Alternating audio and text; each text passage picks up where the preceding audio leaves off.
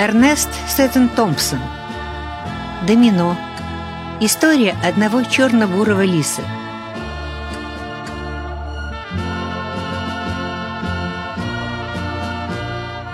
Часть первая. Золотое детство. Родной дом.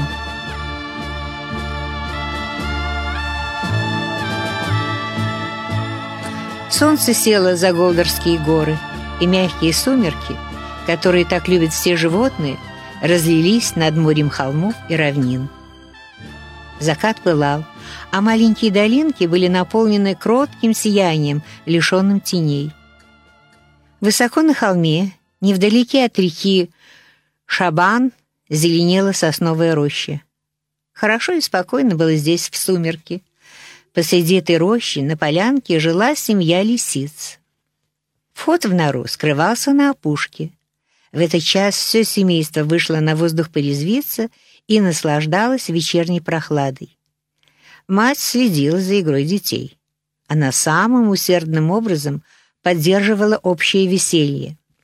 Пушистые малыши резвились в беззаботности только что начавших жить существ, для которых высшей силой является мать, и вся эта сила к их услугам, а, следовательно, весь мир для них — друг. Они играли и боролись с буйным весельем, гонялись друг за другом, за мохами и жучками, смело принюхивались к толстым шмелям и бешено носились, стараясь поймать кончик материнского хвоста или отнять друг у друга какой-нибудь старый, давно уже брошенный объедок. Они играли ради игры и рады были всякому предлогу, чтобы поднять новую кутерьму. В этот вечер игрушкой лисят было засохшее утиное крыло. Десятки раз оно переходило от одного к другому. Но вот его, наконец, схватил самый бойкий лисенок с черной полосой поперек мордочки.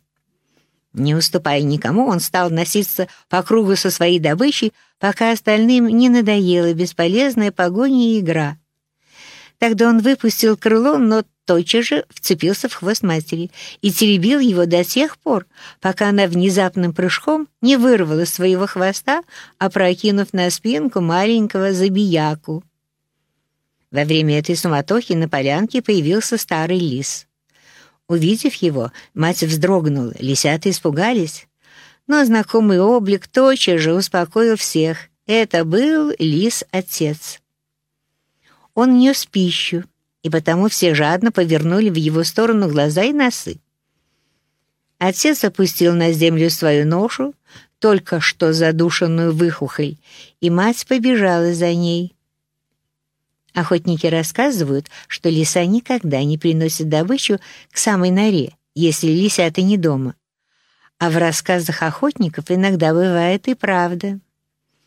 Мать швырнула выхухоль детям, и они набросились на нее.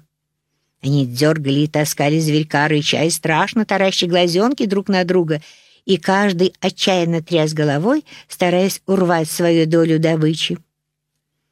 Мать смотрела на возню лисят с мертвой выхохолью, но в то же время поглядывала и на окружающий лес. Там всегда могли скрываться коварные враги, люди с ружьями, мальчишки и собаки, орлы и совы. Всем хочется поохотиться на маленьких лисят. Она постоянно была настороже, и в этом ей помогал муж. Хотя он играл второстепенную роль в семейных делах и даже совсем не допускался в нору, пока лисята были еще слепыми сосунками, тем не менее добросовестно переносил пищу и сторожил нору. Веселый пир малышей был в самом разгаре, как вдруг издали донеслось отцовское «Юр-юр-яп» — сигнал приближающейся опасности. Если бы лисята были побольше, они сами поняли бы значение этого сигнала. Но они были еще очень малы, и мать поспешила объяснить им, что надо делать.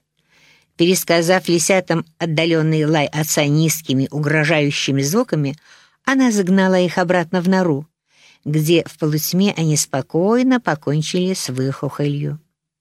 Среди ферм одной только Новой Англии живет не менее 1000 пар лисиц. Каждая пара ежегодно выводит детей, и потому весьма вероятно, что такие сцены, как только что описанные, происходят перед каждой лисьей норой в каждый хороший весенний день. Следовательно, не менее чем 100 тысяч раз в год эти сцены повторяются у нас под самым носом. А между тем все это происходит в такой тайне, до того осторожны родители маленьких зверьков, что, быть может, лишь одному из 100 тысяч людей посчастливится наблюдать подобную семейную сцену. В городе Голдере таким счастливцем, одним из 100 тысяч, оказался Абнер Джекс. Это был долговязый, белобрысый, веснушчатый мальчишка, который лазил по деревьям за вороньими гнездами вместо того, чтобы пасти коров. Он наблюдал за игрой лисят не просто, как всякий мальчишка, а с трепетом будущего естествоиспытателя. Он тотчас заметил лисенка с черной маской на морде, как бы одетого в домино, и радостно улыбался его штукам. Мальчику и в голову не приходило мешать забавам малышей, но, тем не менее, он оказался невольным виновником неожиданного перерыва в игре, а также всех бедствий, обрушившихся на лисье семейство впоследствии. Он охотился на лисиц только зимой и гордился своей охотничьей собакой, которая обещала стать лучшим псом во всем штате. Правда, это был еще не пес, а только щенок, но щенок с большими лапами, тонкой талией и широкой грудью. Голос у него был сильный, звучный, и, судя по угрюмому дикому нраву, щенок обещал вырасти призлющим зверем. Обычно Абнер запирал его дома, но на этот раз щенок как-то вырвался на волю и, конечно, тотчас же пустился искать своего хозяина. Его-то приближение и встревожило отца лисят. Лисица-мать, убедившись, что все 7 ее дорогих малюток находятся в безопасности дома, сейчас же побежала навстречу врагу. Она нарочно избрала такой путь, чтобы непременно попасться на глаза собаки, если бы та приблизилась к норе. И действительно, вскоре услыхала металлический лай, который заставил биться сильнее даже закаленное сердце лиса отца. Но теперь она не думала о себе. Она увлекла за собою неуклюжего пса, затем, очутившись на безопасном расстоянии от норы, очень просто отделалась от него, сдвоив свой след, и вернулась в нору. Там было все благополучно. Только черномордый лисенок, обыкновенно встречавший ее у входа, на этот раз забился в самую глубь норы и уткнул свой нос в песок. Минут 5 назад он выглянул было из норы, но услышал жуткий, пронзительный собачий лай, и дрожь пробежала у него по всему хребту, до самого кончика пушистого хвоста. Малыш поспешно забрался в самый дальний угол и лежал там, скорчившись, еще долго после того, как всякая опасность миновала.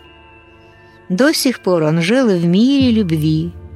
Теперь в этот мир вторгся страх.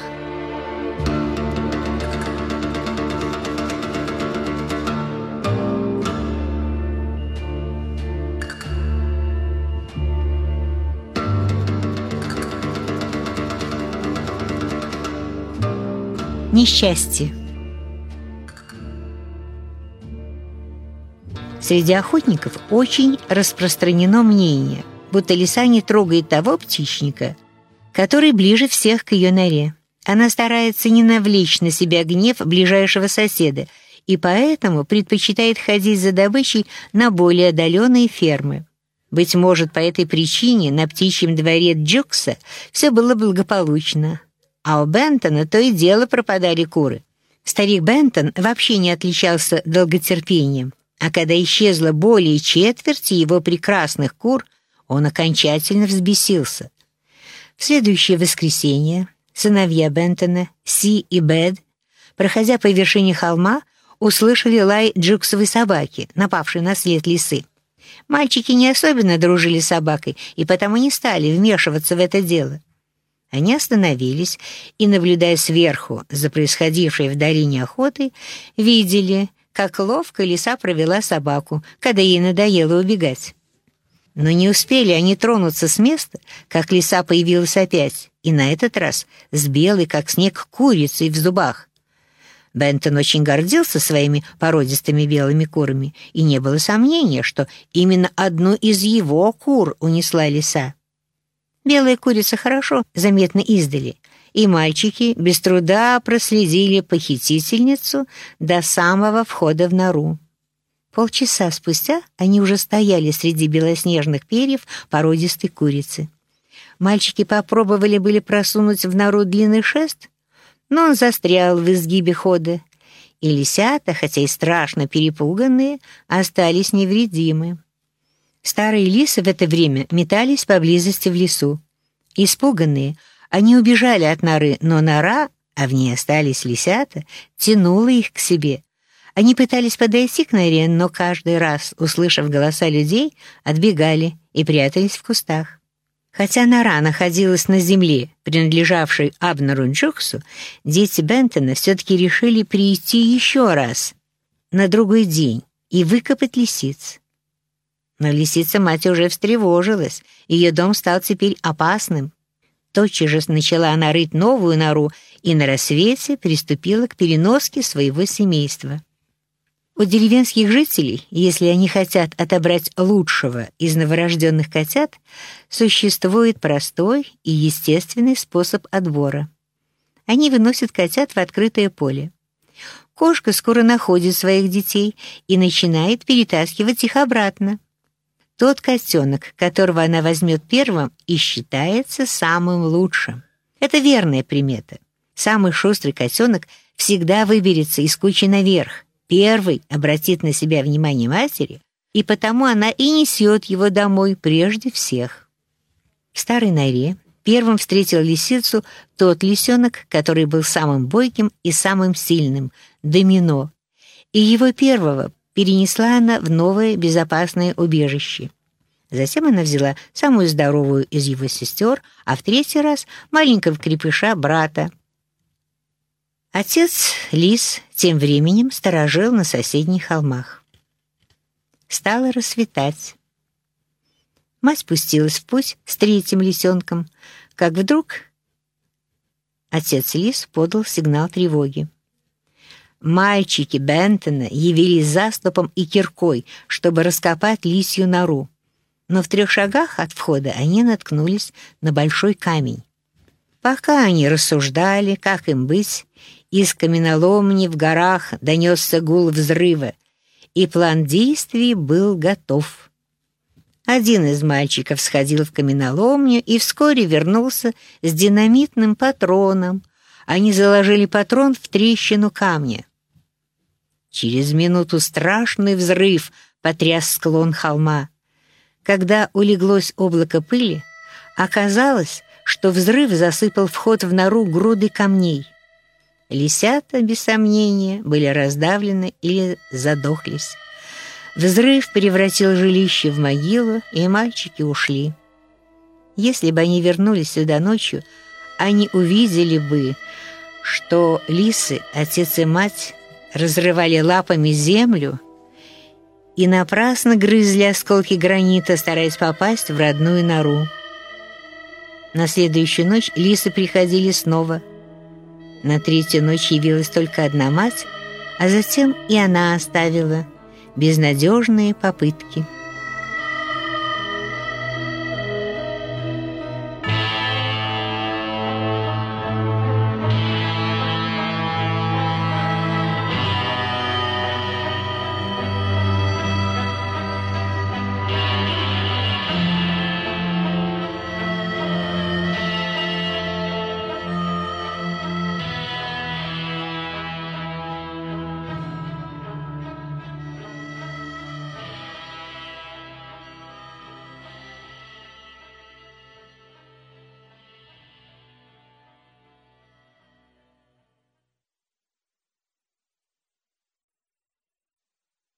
Дорогие друзья, закончилась первая передача по страницам повести Эрнеста Сеттона-Томпсона «Домино. История одного чернобурого лиса».